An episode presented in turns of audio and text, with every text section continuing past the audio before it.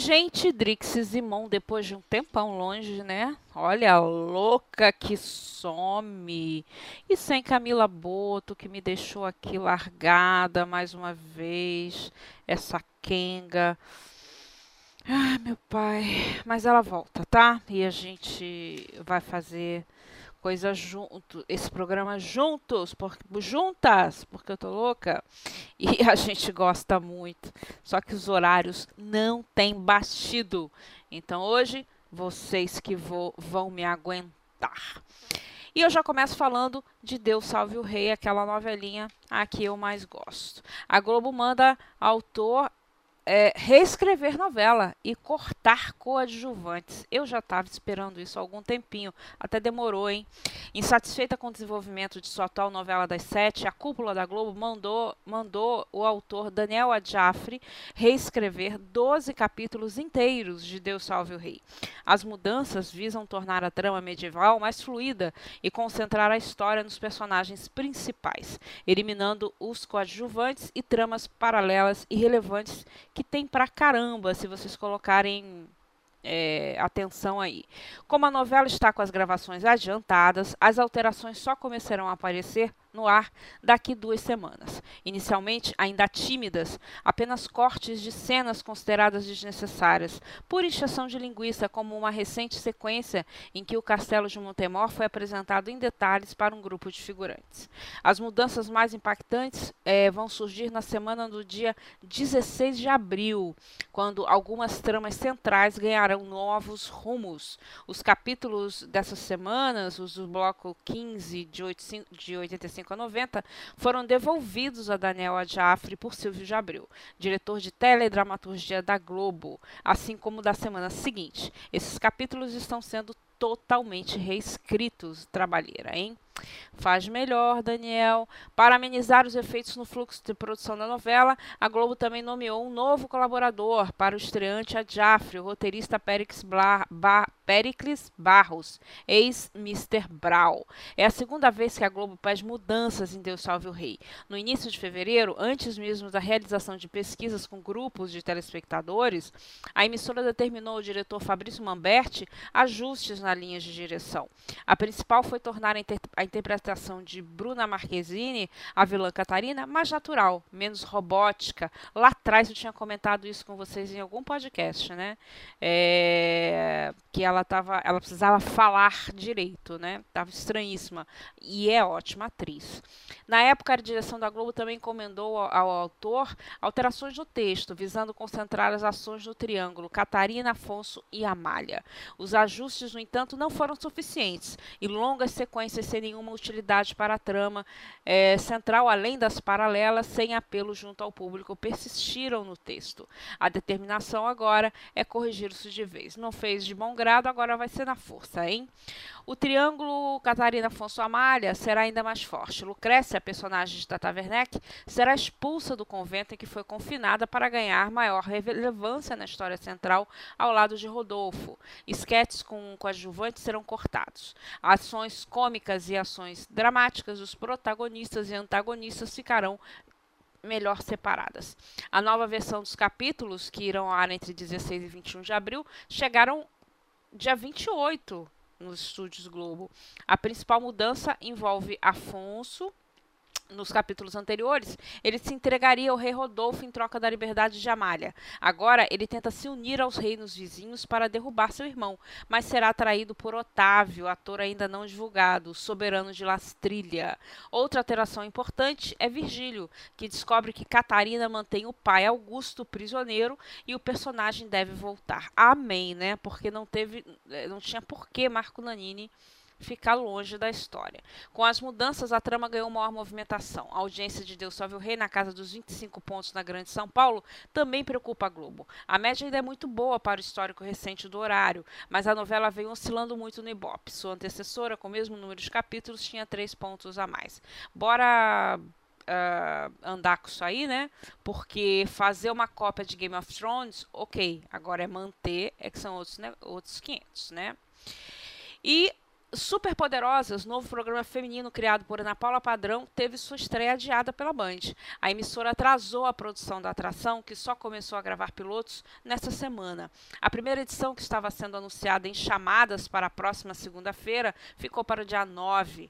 Projeto baseado na escola de você, de você, empresa liderada por Ana Paula, que oferece cursos e oficinas para mulheres. Superpoderosas faz parte da estratégia da Band de atrair a família e as mulheres com sua programação 2018. A ideia da emissora é abrir o leque de opções de grade e de receitas publicitárias, com programas mais duradouros e mais baratos do que de direitos de exibição de partidas de futebol. A Band pode atrair mais anunciantes, eu super concordo, hein?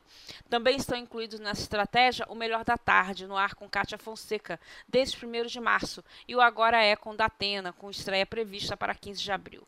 O Super Poderosas irá ao ar de segunda a sexta, de 9h50 às 11 da matina, com abordagem de temas como carreira, comportamento, autoconfiança, saúde e empreendedorismo. O público-alvo é a mulher moderna. Vocês viram horário, né? Finalzinho de Ana Maria Braga, é, aquele programa de doença lá que eu esqueci, e Fátima Bernardes, né? Pega um pouco aí de Fátima Bernardes, um bom pedaço.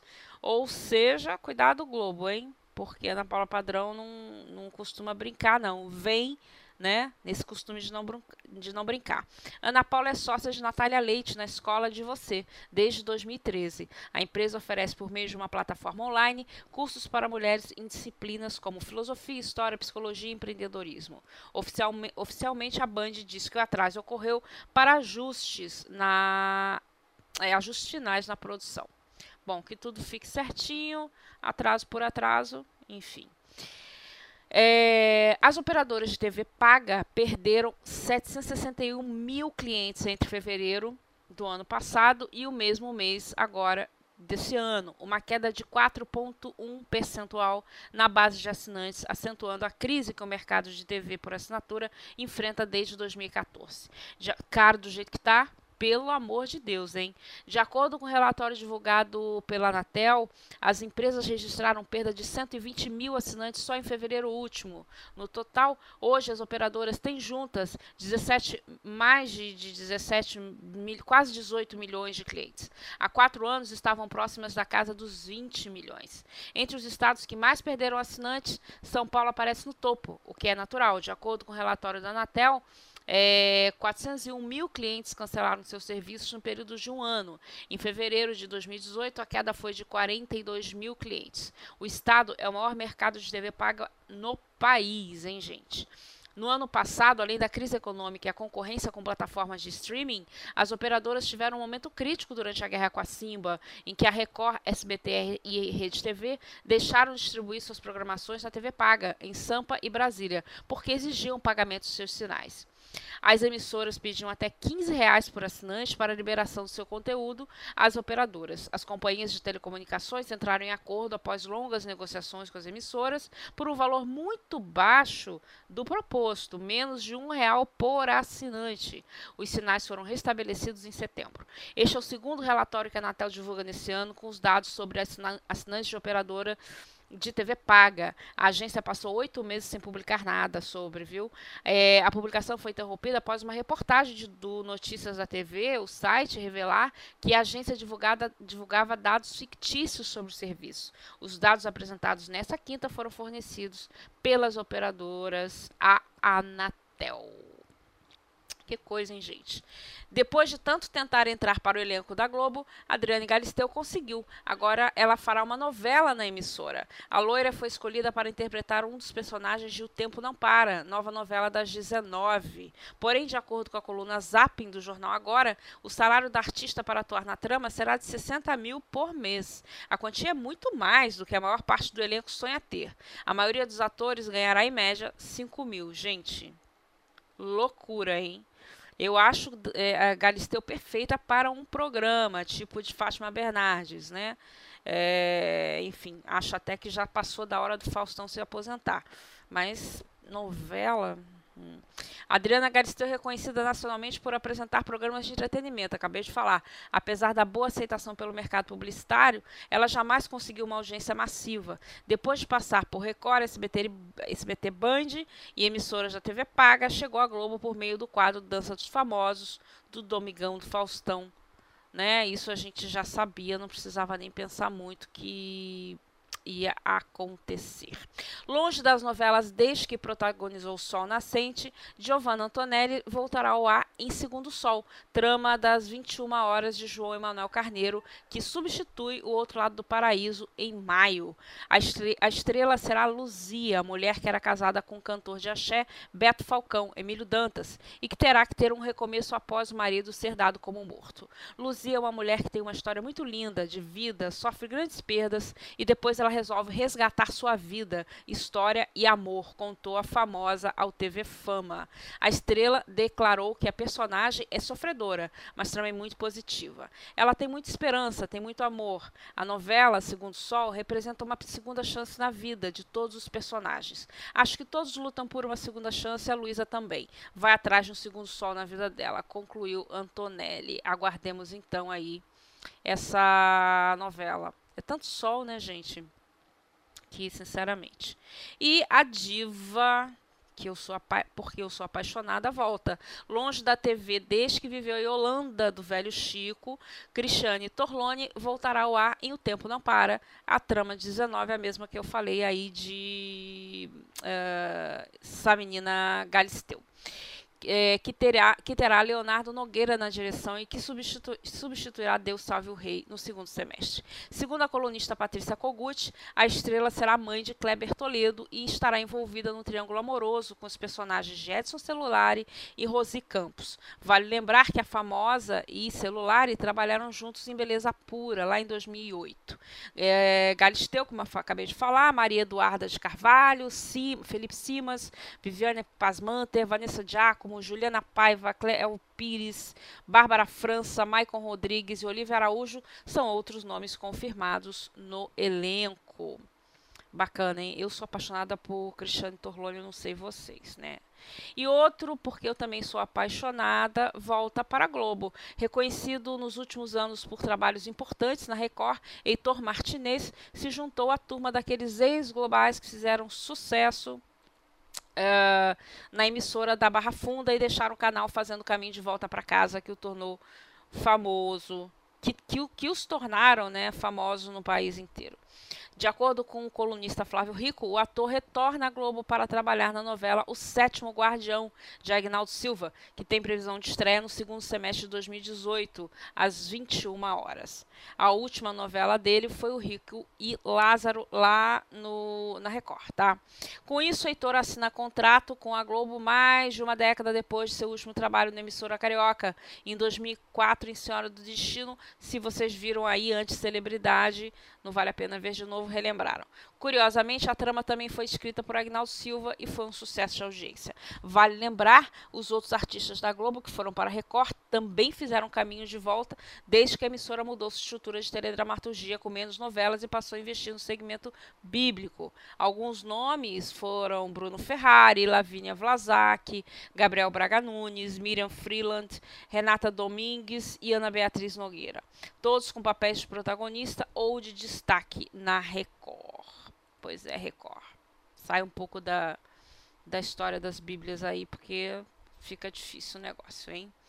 E o SBT vai voltar a exibir Chaves em sua programação diária após quase um ano da série escondida nos finais de semana. A decisão vem após o anúncio do Multishow, que começará a transmitir o seriado mexicano no mês que vem. A partir da próxima segunda, uh, dia 2 de abril, Chaves será exibido de segunda a sexta, das 2h15 às 3 horas da tarde. A atração segue aos sábados de, das 6 às 8 e aos domingos dos, do, aos domingos foi ótimo. E aos domingos, das 9 às 11. Enquanto o SBT teme perder público para o Multishow, o canal Pago estreia Chaves e Chapolin no dia 21 de maio, com direito a episódios inéditos. A Globosat comprou os direitos de transmissão das duas séries no início do ano. A decisão impactou os internautas que ficaram em dúvida sobre a permanência do programa no SBT. A emissora de Silvio Santos tranquilizou o público e ainda fez graça com a chegada do menino do barril em territórios globais. Chaves, ou você assiste no SBT ou vai ter que pagar para ver dizia o anúncio. No ar desde 84, Chaves é considerado o coringa do Silvio. Sempre que algo não dá certo, os personagens criados por Roberto Bolanhos entram em cena. Vamos ver, hein, tipo, como é que vai ser isso no Multishow, gente. Fala sério, hein? Não, não precisava tanto. O que mais que eu tenho para falar com vocês nesse primeiro bloco? Coisa pra caramba, né? Com estreia prevista para o próximo mês, onde nascem os fortes, eu tô curiosíssima, vocês não? Eu tô. Terá suas chamadas intensificadas pela Globo a partir é, dessa quinta. E a novidade da vez é a voz escolhida para narrar os anúncios da nova super série. De acordo com a colunista Patrícia Kogut, Elba Ramalho foi convidada pela direção da produção para narrar as chamadas. A voz da cantora paraibana também estará presente na trilha sonora da trama, com a música Ave de Prata. Escrita por Jorge Moura e Sérgio Goldenberg, com direção de Vila Marim, onde nascem os fortes, abordar o tema vingança, girando em torno de uma morte trágica. Marco Pigossi, um dos protagonistas, será assassinado e o personagem de Alexandre Nero vira o principal suspeito da morte. Inconformada com o ocorrido, sua irmã gêmea, vivida por Alice Wegman, irá jurar vingança é, contra o vilão Uh, e contará com a ajuda de Fábio Assunção, que interpreta um juiz, mas que tem motivos obscuros para realizar essa parceria. A super série Onde Nascem os Fortes é uma das principais apostas da Globo para esse ano. A atração é ambientada no sertão nordestino e gira em torno de uma história de vingança. O que pouca gente sabe é que a trama tem uma inspiração forte em um livro clássico, Os Sertões, de Euclides da Cunha. Vamos esperar. Eu estou torcendo para que seja um barato, porque eu adoro o elenco e estou adorando uh, as chamadas. E olha só que coisa, né, gente? O que é o dinheiro? Em uma ação comercial inédita, a Record comprou horários nos intervalos da Globo para anunciar o lançamento do filme Nada a Perder, cinebiografia de Edir Macedo, que estreia essa semana nos cinemas de todo o Brasil. É a primeira vez que a Globo vende espaço em sua programação para anunciar produtos vinculados à emissora da Igreja Universal, instituição alvo de pesadas denúncias em seus telejornais nos anos 90, como relatam os livros em que se baseia o longa-metragem. A negociação foi intermediada pela Paris Filmes, responsável pela execução e distribuição do longa. A Record é a principal produtora do filme, ou seja, sua dona majoritária. São dos quadros da emissora o diretor do longa, uh, o elenco e seu principal articulador, Douglas Tavolaro vice-presidente de jornalismo e autor da biografia de Macedo. Foram comprados espaços em oito programas da Globo em São Paulo, Rio de Janeiro, Salvador, Fortaleza, Brasília e Manaus. Em Sampa e Rio, serão oito comerciais de, de, comerciais de 30 segundos até domingo. Valores não foram revelados óbvio. Serão feitas inserções no intervalo do Mais Você, do Bom Dia Brasil, da primeira edição dos telejornais locais, do Caldeirão do Hulk, das Orgulho e Paixão, Deus Salve o Rei, Outro Lado do Paraíso e do Fantástico. Gastou foi dinheiro, hein? Também produzido pela Record, o filme de Os Dez Mandamentos não foi divulgado na Globo, mas teve seus direitos de exibição comprados pela Globosat e entrou para a grade dos canais Telecine. Bom, eu não vou falar sobre o enredo do, do filme, me recuso, tá? Só isso que eu tenho para falar desse filme. Isis Valverde será protagonista de Espelho da Vida, desde o fim de A Força do Querer, na qual viver a eterna é, Ritinha viveu, né, a eterna Ritinha, Isis Valverde não tem conversado com a imprensa. Após quase um ano sabático, ela volta ao ar como a mocinha de Espelho da Vida, novela de Elizabeth Gin, que tem estreia prevista para setembro. Meu coraçãozinho para Elizabeth Gin, adoro as novelas dela. Na trama a ser exibida na faixa das seis, a atriz interpretará Cristina, uma atriz de sucesso, que vai protagonizar um filme inspirado na história de um assassinato e acaba levada ao passado para tentar desvendar o crime que matou a sua encarnação passada. Espelho da Vida sucederá Orgulho e Paixão, que aliás vem muito bem, viu, para começo de história. No elenco principal também estão confirmados João Vicente de Castro, Aline Moraes e Rafael Cardoso. Eu adoro as novelas de Elizabeth Jean, eu não sei vocês.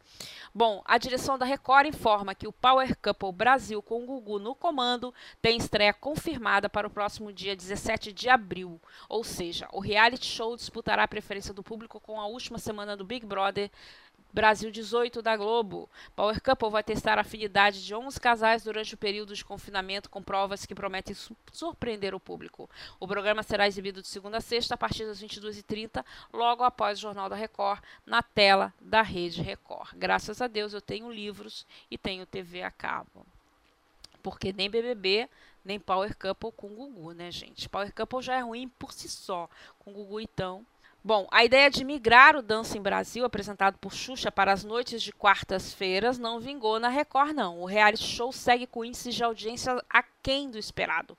É, no dia 28 de março, o programa marcou a pior média da temporada, quatro pontinhos. Há algumas semanas, o Dancing já vinha amargando o terceiro lugar com médias entre 5 e 6. O programa, que é bem comercializado, deve ter uma nova temporada a ser exibida no segundo semestre. Nos bastidores da Record, é, dizem que Xuxa ficará no ar enquanto estiver dando lucro. Que lucro, gente? Se desceu de 5 para 6 está em 4. Perdão, desceu de 6 para 5 agora está em 4. Não entendi o lucro. Mas tá, tudo bom. Esse foi o primeiro bloco.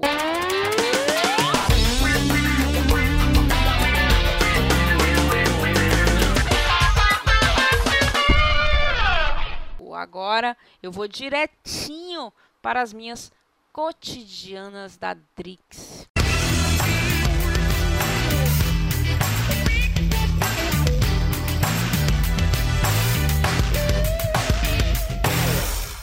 A nova produção original do Netflix sobre hip hop Rapture ganhou mais um novo trailer da mais um novo trailer, né? Novo, como é que é que eu ia falar? Bom, não sei o que eu ia falar, não, mas eu ia falar um negócio que eu não suporto quando falo. Ganhou um novo trailer na última terça, dia 27. Google aí que vocês vão achar. Google, né? Dessa vez o rapper eh, em destaque foi de Easy, depois de Just Blaze, Chains, A Bug With da Rudy Inácio, eu não sei falar o nome desse gente de hip hop, tá? A série estreia na próxima sexta-feira, é, 30 de março, agora, semana. E tem oito episódios, cada um com seu foco em um nome importante da cena do hip hop norte-americano ou mundial. O rapper de Easy é um dos nomes mais conhecidos do momento, e nesse episódio ele mostra aos fãs como é, como é a real vida de um artista. Ele conta as histórias dos inúmeros obstáculos que teve que enfrentar para alcançar o sucesso, dos shows ao redor do mundo, as noites e viradas em estúdios. No último domingo, 26, o elenco de Stranger Things se reuniu no festival de TV Palais Fest, que aconteceu em LA. Ao longo do evento, o produtor Sean Levy revelou detalhes inéditos sobre a terceira temporada da série. Levy confirmou a concretização de dois casais, Eleven e Mike, que já era possível perceber desde a temporada de estreia, e Lucas e Max, que surgiu durante o desenvolvimento da segunda. Outro detalhe divulgado, que com certeza deve agradar muito aos fãs da série que não sou eu, foi a confirmação de uma presença ainda maior e mais importante do personagem Steve Harrington, que desenvolveu um lado paterno durante a última temporada temporada. O produtor conta que com certeza veremos mais Steve na terceira. E digo que não abandonaremos a magia do pai Steve. Não quero contar muito, mas sinto que esbarramos em uma mina de ouro com o pai Steve. A nova temporada deve começar a ser produzida no próximo mês e ainda não tem data de estreia, tá, gente? Mas eu aviso. O vocalista e pianista do Aerosmith, Steven Tyler, revelou é, essa semana, semana passada, o primeiro trailer do documentário que leva seu nome, Steven Tyler Out of a Limb. Trata-se de uma produção para contar, contar a trajetória de Tyler na música com destaque à sua atual jornada solo no universo da música country. Eu ainda não vi Tyler na música country, mas eu sei que eu vou odiar, porque não tem nada a ver, né, cara? E eu sou apaixonada por Aerosmith. O filme trará declarações de alguns nomes importantes do rock, como Slash, guitarrista, guitarrista do Guns N' Roses, e Robert DeLeo, baixista do Stone Temple, Pilots, os parceiros de Tyler, que aparecem no trailer, falam sobre as virtudes do artista e destacam a disposição em se envolver em um novo segmento. A maioria das pessoas prefere dar, ter certeza de que é infeliz em vez de se arriscar e ser feliz, diz Tyler ao longo do vídeo de divulgação. Steven Tyler, Out on A Limb, foi selecionado como filme da noite de abertura do Festival de Cinema de Nashville em 10 de maio e será lançado oficialmente em VOD e digital HD no dia 15 de maio. Fiquem ligados. Fenômeno de popularidade no Brasil, a série espanhola La Casa de Papel está de volta à Netflix com episódios inéditos. Para comemorar, saiu o trailer legendado da segunda parte do maior assalto da história. Cheio de sequências de ação, o vídeo mostra como a situação dentro da Casa da Moeda da Espanha torna-se cada vez mais insustentável e, e Tóquio decide tomar medidas com as próprias mãos. Por outro lado, o jogo psicológico entre o professor e a delegada Raquel pode colocar tudo a perder. A segunda metade de La Casa de Papel é, vem aí no dia 6 de abril no Netflix. Google aí para vocês de, de, darem uma olhada no trailer legendado. E saiu o primeiro teaser de A Night to Remember, o episódio musical inspirado em Carrie, a Estranha, marcada para o dia 18 de abril. A trama vai mostrar os estudantes da, de Riverdale High School montando sua própria versão de Carrie, é, adaptação da Broadway para a clássica obra de Stephen King, Stephen King. Ainda tentando se recuperar das últimas maldades de sua mãe, Cheryl assume o papel da poderosa protagonista. Dentre tretas familiares e com os amigos, Verônica interpreta a vilã Chris, enquanto Betty e Archie vivem o casal perfeito Sue e Tommy. Por fim, Kevin é o diretor da peça juvenil, porém passa a sofrer ameaças e pede ajuda de Jughead, que está fazendo um documentário dos bastidores. Josie Tony, Ethel e Alice Cooper também vão participar do musical. Bom, o canal Sony estreia Demolidor no mês de abril, quando exibirá a primeira temporada da série original Netflix. Com isso, a emissora paga se torna o segundo canal brasileiro a transmitir atrações originais do serviço de streaming em formato que nos Estados Unidos é conhecido como é, distribuição em segunda janela.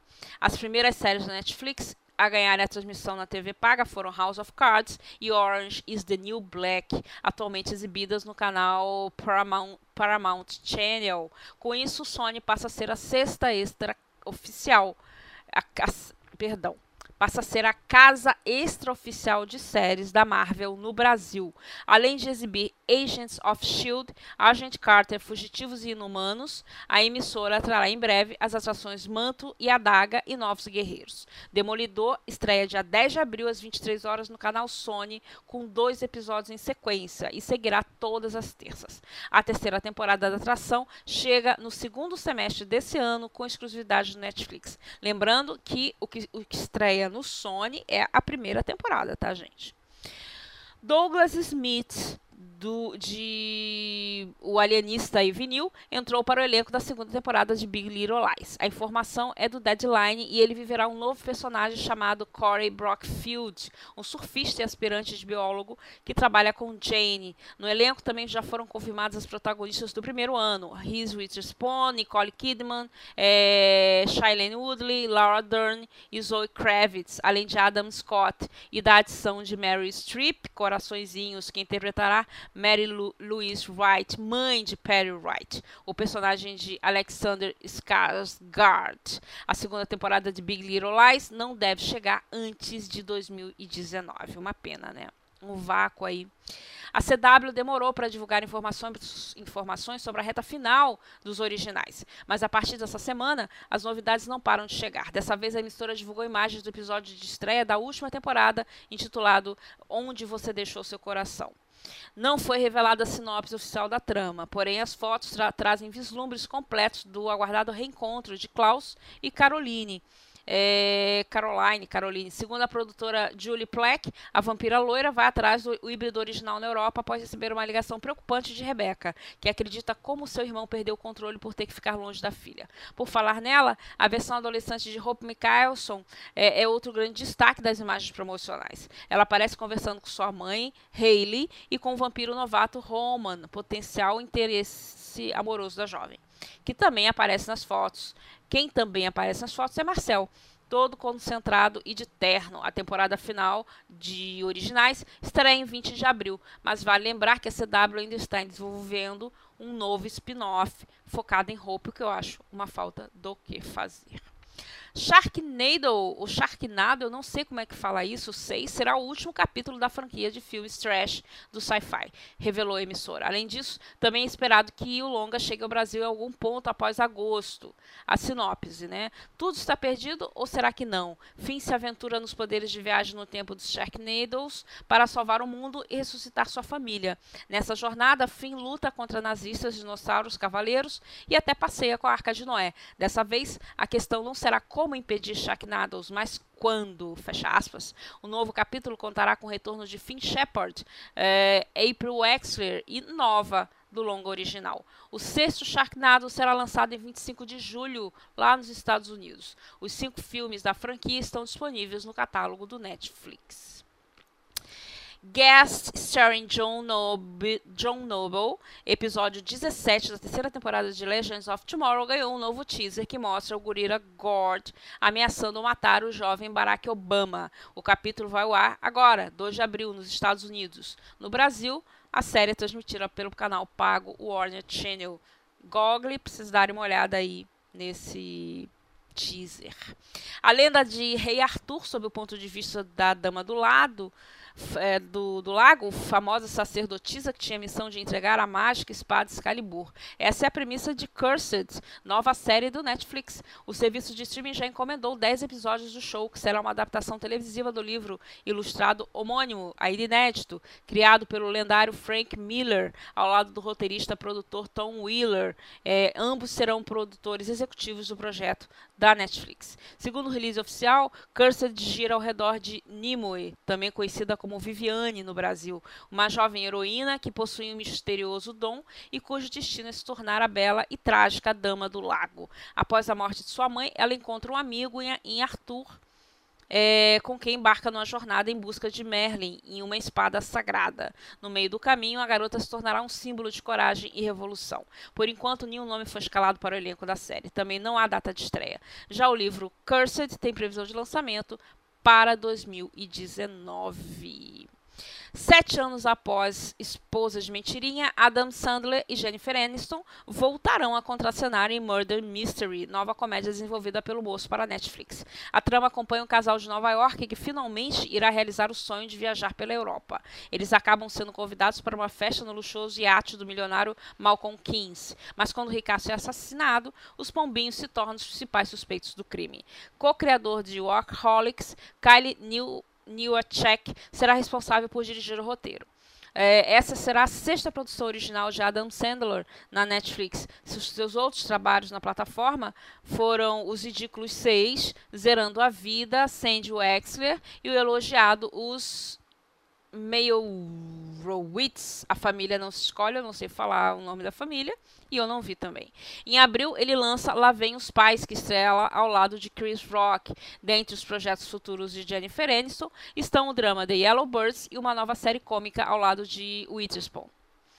Faltam três meses para o retorno da família Pera nas telonas em Os Incríveis 2. Parece que dessa vez Beto terá um trabalhão para lidar com os filhos, enquanto Helena sai como mulher elástica para salvar o mundo. Um Zezé hiperativo, uma Violeta sofrendo crise de adolescência por não poder combater vilões e Flecha querendo saber onde está sua mãe. Isso é o que mostra o divertido novo teaser da aguardada continuação de Os Incríveis. Com direção de Brad Bird, que faz a voz original de Edna Mode, Os Incríveis 2 chega aos cinemas no dia 28 de junho mais uma adição ao elenco do aguardado Mulher Maravilha 2. O ator chileno, de, o ator chileno Pedro Pascal, o Narcos, é, o Narcos foi ótimo, que trabalhou em Narcos e Game of Thrones, é o novo nome vinculado à equipe do filme. Seu personagem ainda é desconhecido, mas ele interpretará um papel importante na trama da sequência, segundo o Entertainment Weekly.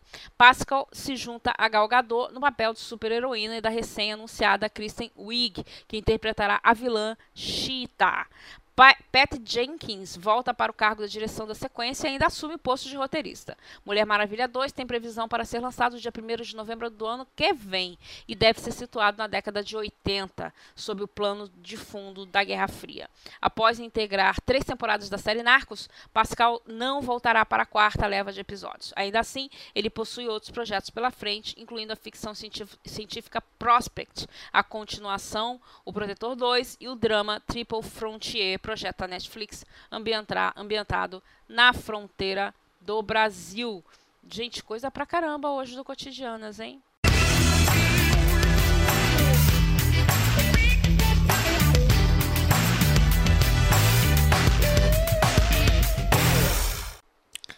E eu não posso deixar de dar as notícias de novela aqui, porque senão Camila Boto me bate. Vocês sabem que ela é meio violenta, não é verdade? Não seria o caso?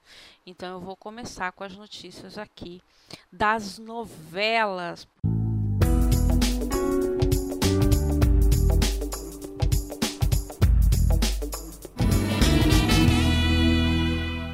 Porque é o que não falta, né, gente? Já começa com orgulho e paixão. Cecília vai superar o pavor que sente da casa de Rômulo e aceitará namorá-lo em orgulho e paixão. Após recusar o convite para almoçar com o pretendente, que aliás, Marcos Pitombo tá uma coisa com aquele cabelo, a jovem assumirá que tem medo das lendas de fantasmas sobre a mansão do Playboy e retribuirá um beijo apaixonado. Os dois voltarão a se encontrar no sarau promovido por Camilo Quer dizer, os dois voltaram né, a se encontrar no sarau. O personagem conquistador de Marcos Pitombo é, tirou Cecília para dançar e tal, antes de levá-la para uma conversa afastada. Né? Cecília explicou que suas fantasias atrapalharam a aproximação com Rômulo. E aí eu acho que o negócio é, vai engatar, pelo menos na minha visão. Tá? Acho que engata. E a novela vem muito bem Obrigado. Tá? Tá muito legal. Não tenho o que falar, eu acho, né? Falar de mal, tá? Bom, aos 42 anos, Ricardo Tosi está se sentindo um novato na TV. É que em Orgulho e Paixão, pela primeira vez na carreira, ele interpreta um vilão na pele do fazendeiro Xavier Vidal. O ator luta para se acostumar às maldades sem motivo. Eu me pego pensando, por que vou dar um soco naquele cara? E não precisa ter razão, é só ir lá e distribuir porrada, diz. É um pensamento bem diferente do que ele teve com os mocinhos acumulados ao longo de 13 anos de carreira. Para os heróis, qualquer ação contraditória precisa ser calculada e justificada nos mínimos detalhes. Um soco soco, por exemplo, só pode ser desferido no vilão em um momento de desforra máxima. O ator, na verdade, chegou a flertar com a vilania em Geração Brasil. Seu personagem Erval inicialmente era o idealizador da ONG, vocês lembram? Mas na reta viral, vi, na reta viral foi ótimo. Final virou um psicopata. É, acho que vilão precisa ter estrutura de vilão. E é o que vem, é, é o que ele vai colocar em Orgulho e Paixão. Então parece que isso, isso vai ser legal, né? Pela primeira vez. Ah, que mais de orgulho e paixão? Tem mais alguma coisa, gente, de orgulho e paixão que eu tenho que falar? Porque eu tenho, eu tenho medo de apanhar. Vamos para o outro lado do paraíso? Sofia terá uma surpresa desagradável na audiência do processo que Aura move contra Clara em outro lado do paraíso. A médica tentará provar que é irmã da mocinha só para ficar com parte das esmeraldas e a megera terá certeza de que um teste de DNA adulterado será apresentado. A armação, no entanto, será revelada quando o juiz anunciar o verdadeiro resultado do exame. Em parceria com Sofia, Renato mandará Laura falsificar o teste de laboratório, mas a jovem não cumprirá a ordem. No capítulo dessa quinta, uh, hoje o envelope irá para as mãos do juiz no tribunal. Vocês devem ver, enfim, não sei que hora vocês vão escutar. A Aura aparece no local acompanhada por Sofia e Clara logo entenderá que aí sogra quer o que a sogra quer. Eu imagino quanto ela deve estar interessada nessa audiência, sugerirá a neta de Josafá. O juiz entra e explica que, caso for constatado que Aura e Clara são irmãs, a herança deverá ser dividida. Né? A médica, o juiz seguirá com seu discurso e logo dará o processo por encerrado. O resultado do exame de DNA é negativo. As senhoras não são filhas do mesmo pai, absolutamente. Isso é um absurdo. Eu exijo outro exame, esbravejará Sofia. Peça quantos exames quiser. Todos darão o mesmo resultado. A hora pensou que podia me enganar? Fala Clara, pergunta Clara, né? Com aqueles decotes dela imensos, gente. Teve uma vez que pegou o umbigo, eu acho. A médica tentará se redimir, mas a mocinha não cairá no papo. Ou seja, mais uma vez, parece que é, essa menina Sofia vai se dar mal. Né? Ainda em o outro lado do paraíso, vocês também vão ver na quinta-feira Uh, que Diego continua a frequentar o bordel e a cama de Melissa. No, os dois se reencontrarão e o geólogo mais uma vez a repreenderá por ter entrado nessa vida. A jovem o convencerá de que agora pode ser tocada e eles terão uma noite quente. Depois do, do, fracasso do seu casamento puro, Diego também se recusará a transar com Karina, que pariu um filho dele nessa semana. O geólogo voltará ao bordel e reencontrará Melissa, Melissa trabalhando lá. Eu acho que isso é um grande papo para psicólogos, né, gente? Essa, essa coisa. Bom, ainda em outro lado do paraíso que inédito, uma coisa inédita fazer sucesso, né? Eu não consigo gostar dessa novela assim como deveria.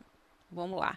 Adriana vai engatar um romance com Nicolau, aquele fofo do Alexandre é, Clavô, em outro lado do paraíso. Após fazer o transplante de rim, ela descobre que Clara terminou o namoro com Patrick por sua causa. A advogada decidirá livrar a irmã do sacrifício, dando uma chance ao policial. Dri, a Clara namorava o Patrick, mas você estava muito doente. A Jo foi em casa e pediu para ela abrir mão dele, e eu aconselhei a Clara a se separar do Patrick. Você estava tão frágil, tivemos medo que seu estado emocional afetasse mais sua saúde. A Clara abriu mão do Patrick para você ter esperanças, revela Beth para a advogada. Beth, Glória Pires, a mãe. A essa altura, a vingativa já terá rompido o romance com o loiro. Ela, inclusive, terá inventado uma reconciliação com Gael para Patrick se distanciar e se aproximar mais da funcionária em cenas que vão ao ar no próximo dia 7 de abril. Adriana lamentará e dirá que teve falsas esperanças. Ele não sente nada por mim, só amizade. Não quero um homem que seja empurrado no meu caminho. Vou falar com Clara para dizer a verdade ao Patrick. Se eles se amam, devem ficar juntos, anuncia a personagem de Júlia da Lávia. Antes de conversar com a minha irmã, Adriana decidirá dar uma chance a alguém que a ama. Ela pedirá para, ela, ela pedirá para Nicolau ir até a sua casa. Recebi seu recado. Vim assim que tive uma folguinha. Tomara que não seja nenhum problema. Fala lá, o policial lindo, lindo. Gente, como ele é gostoso esse menino. Adriana simplifica tudo, ainda mais com a trama entrando na reta final. Hora dos personagens de Valcir Carrasco se acertarem para serem felizes. Resolvi dar uma chance para você. Chance de quê? Indaga ele confuso, tadinho, né? Homem é um negócio interessante. Nicolau vai me fazer explicar palavra por palavra. é, Nicolau, perdão, me expressei errado aqui. Nicolau, Vai me fazer explicar palavra por palavra? Perguntará Adriana. É que não entendi, responde o colega de Bruno, Caio Paduan. Olha que eu desisto, hein? Dirá a filha de Beth. Agora que começou, termina. Bom, e fica nesse negócio, tá? É, eles vão ter um treco aí, vamos ver o quanto tempo dura, viu? Deus salve o rei. Nos próximos capítulos, Saulo voltou a enxergar e fica quieto, né? Começará a tentar reconquistar Selena, mas logo perceberá que há algo de diferente acontecendo entre a moça e Tiago. Os alunos da Academia Militar de Montemor se preparam para iniciar um treinamento em duplas com espadas e escudos. Selena forma a dupla com Tiago. As lutas se iniciam.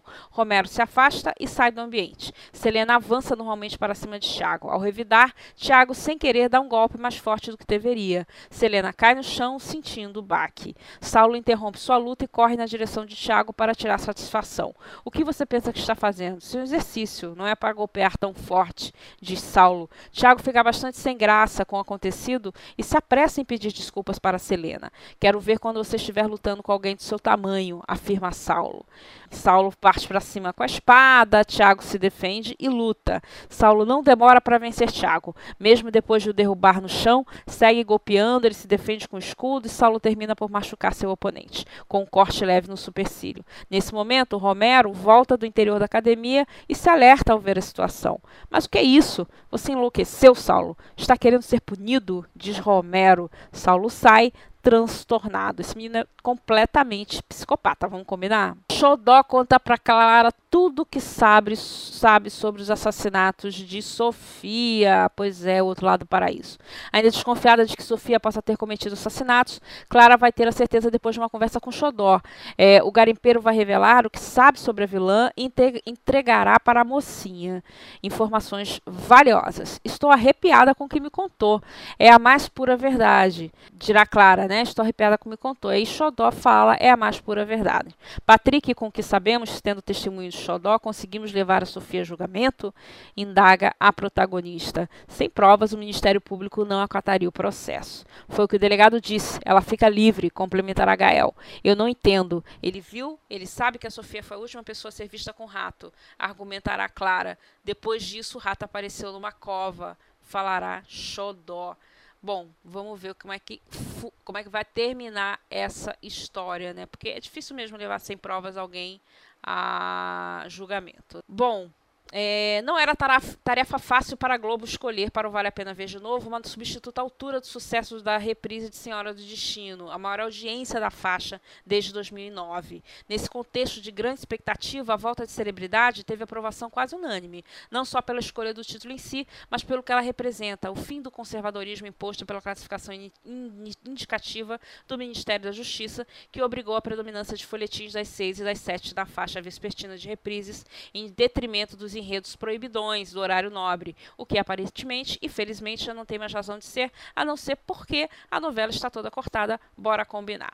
Mesmo exibidos praticamente a conta-gotas, compartilhando a faixa com os capítulos finais da saga de Maria do Carmo, esses primeiros episódios já serviram para recordar bem ao público alguma das qualidades que fizeram de celebridade um sucesso de público e crítica em sua primeira exibição, né? Isso lá atrás quando começou. Então, é, vale a pena dar uma olhada para quem não lembra ainda a gente já está bem adiantado, mas é, é, bem legal, né? Celebridade é bem legal. Pena que tem muito, muito corte. Está com muito corte, infelizmente. E eu volto lá em Deus Salve o Rei. Né? Virgílio será recompensado pela parceria com Catarina nos próximos capítulos de Deus Salve o Rei. É, tudo começa após ele conseguir se infiltrar no grupo de Afonso e o entregar. E o entregar. Depois de contar para a rainha o plano de Afonso e seu grupo de rebeldes para tomar o trono de Montemor, o comerciante ganhará um título de nobreza e fica cada vez é, mais próximo de Catarina. Sou uma rainha que sabe recompensar meus aliados, principalmente aliados que serão daqui em diante cada vez mais necessários. Portanto, é chegado o momento de demonstrar toda a minha gratidão, explicará a rainha. A cerimônia para aquisição do título será realizada no castelo, com a presença do rei Rodolfo, que também reconhecerá a competência de Virgílio. A colaboração dele foi valiosíssima, por isso mesmo eu lhe conferi um título de nobreza. A cena deve ir ao ar no dia 9 de abril. Vamos ver aí se nada vai mudar, mas acredito que isso aí não, porque vilão, né? Sempre dá certo. Beth, Glória Pires, abre o jogo e revela que preferiu Adriana do que Clara em Outro Lado do Paraíso. É, com a reta final aí, a personagem de Beth conforme já foi noticiado pelo TV Foco, vai sacrificar o seu amor com Clara e pedir para ela abandonar Patrick para deixar o advogado livre para Adriana, sua filha mais nova. É, isso a gente já acabei de falar lá atrás, né? É, dizendo que ele é um homem que a ama de verdade, que é Gael e tal. No entanto, capítulos mais à frente, ela vai revelar tudo o que estava sentindo. Isso será quando Clara chegará na sua casa e dará de cara com Adriana e Nicolau juntos. Ela tem uma grande surpresa ao ver essa cena e ao subir para falar com a mãe, se intera do assunto. Clara, que bom que você veio, estava pensando em você. Diz Beth. Eu devia vir mais vezes e ficar mais tempo, mas muita coisa que eu sempre quis está dando certo, afirma Clara. Sua vingança contra Sofia, deduz a mãe. A mais importante de todas, afirma a filha. Você não vai correr riscos, espero. Aí tem esse papo e tal. É, mãe, eu larguei o Patrick por causa da Adri ela está muito doente, frágil, você mesma me aconselhou a separar dele. Aí a Beth pergunta: se arrepende? Agora eu preciso saber por quê surpreende-se. E ela começa a explicar porque preferia que Patrick ficasse com a outra filha. A Adri é mais forte do que eu pensava. Na minha cabeça, ela ainda era aquela menininha que eu abandonei. Quis protegê-la. Imaginei que se ela estava doente e amava o Patrick, não ia suportar ver você com ele. Mas eu não fui uma boa mãe. Escolhi uma das filhas, fiz você perder para ela ganhar. Uma mãe não deve fazer isso. Me perdoe, Clara. Lamenta. Aí Clara, né, vem, não há o que perdoar, eu sei que você estava desesperada e etc, e etc. Essa cena que vai ao ar lá no finalzinho de abril, dia 25. Para fechar, né, é, essas notícias de novela, Deus salve o rei, Catarina manda a guarda matar a malha para ficar com Afonso. Rainha Má de Deus Salve o Rei aproveitará que o ex-príncipe e a plebeia estarão em fuga após a tentativa de sequestro de Rodolfo e mandará um de seus guardas acabar com a rival para que ela possa reinar ao lado do mocinho. Com a ajuda de Virgílio, Catarina conseguirá preparar uma armadilha para impedir o rapto do rei e evitar a tomada do poder planejada pelos rebeldes. Afonso será flagrado no quarto do irmão, prestes a obrigá-lo a renunciar ao trono, mas terá de fugir de, depois de uma luta com os guardas. O herdeiro do trono sumirá na floresta com Amália e passará a ser procurado. Rodolfo oferecerá até recompensa para quem trouxer seu irmão de volta com vida, mas os planos da rainha serão diferentes.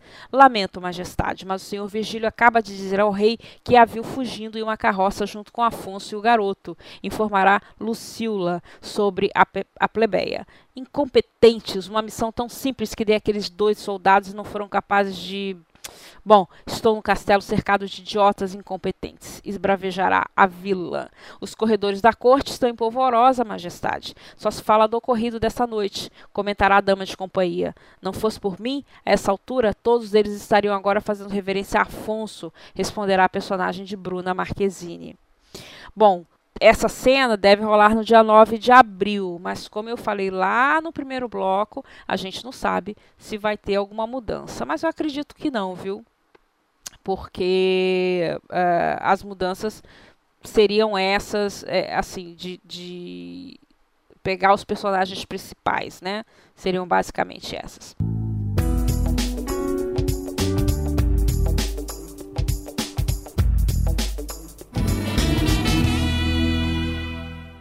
Que está tocando na rádio do Feminino News? Eu parto direto para isso. Faltando menos de um mês para o mundo da música completar dois anos sem Prince, a agência Associated Press divulgou na terça-feira informações obtidas sobre a autópsia do corpo do músico, obtidas através de um relatório toxicológico confidencial.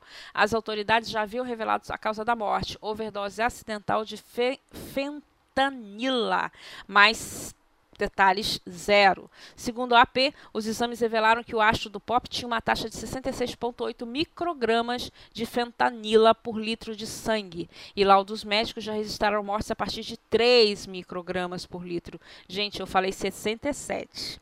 O analgésico é considerado 50 vezes mais forte que a heroína, e segundo o médico Lewis Nelson, o índice encontrado no corpo do cantor era extremamente alto, até mesmo para pacientes com dores crônicas tratados com o mesmo medicamento. Prince foi encontrado morto aos 57 anos em Paisley Park, subúrbio de Minneapolis, na casa onde morava em 21 de abril de 2016.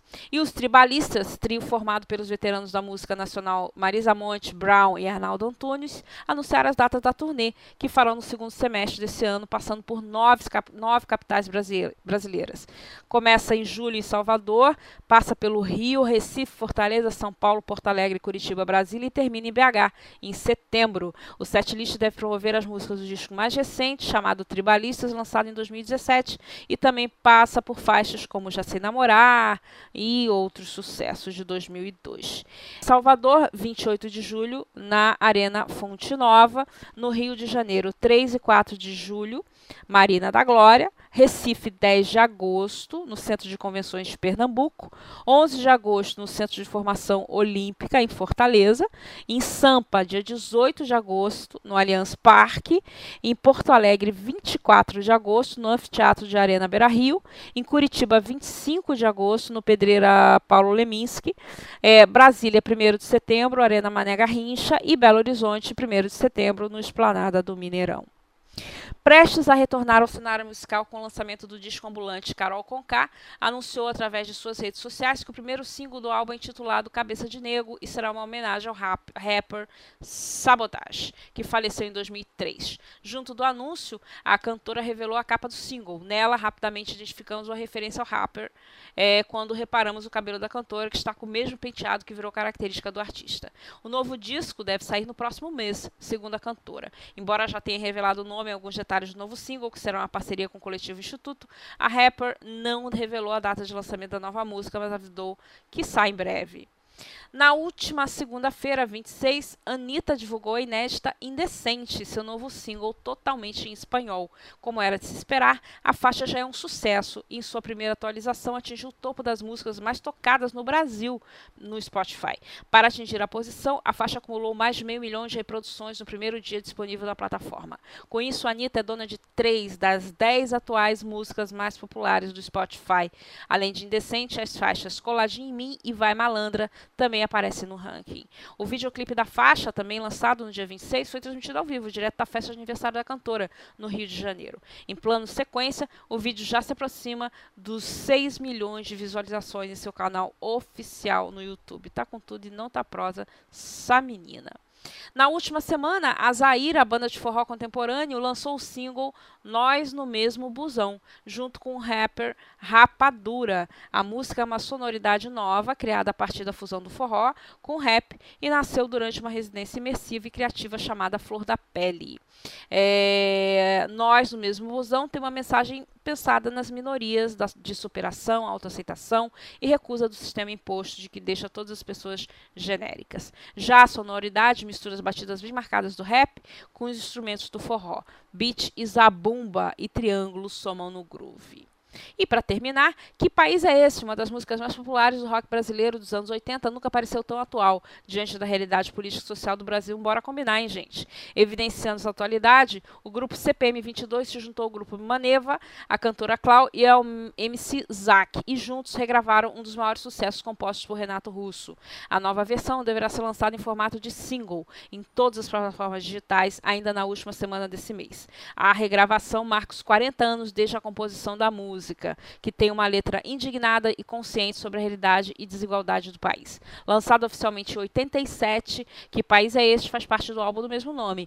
Em um canal não oficial, a faixa e sua letra já ultrapassou a marca de 3 milhões de reproduções.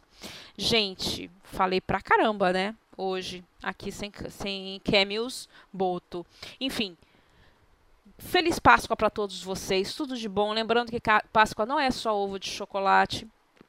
É, para mim, que sigo o kardecismo, é, essa, essa coisa católica ainda é uma das festas mais importantes. Eu acho que, é, para mim, na, que sempre fui criada é, no meio do catolicismo, é uma das, das coisas mais importantes, das festas mais importantes, né?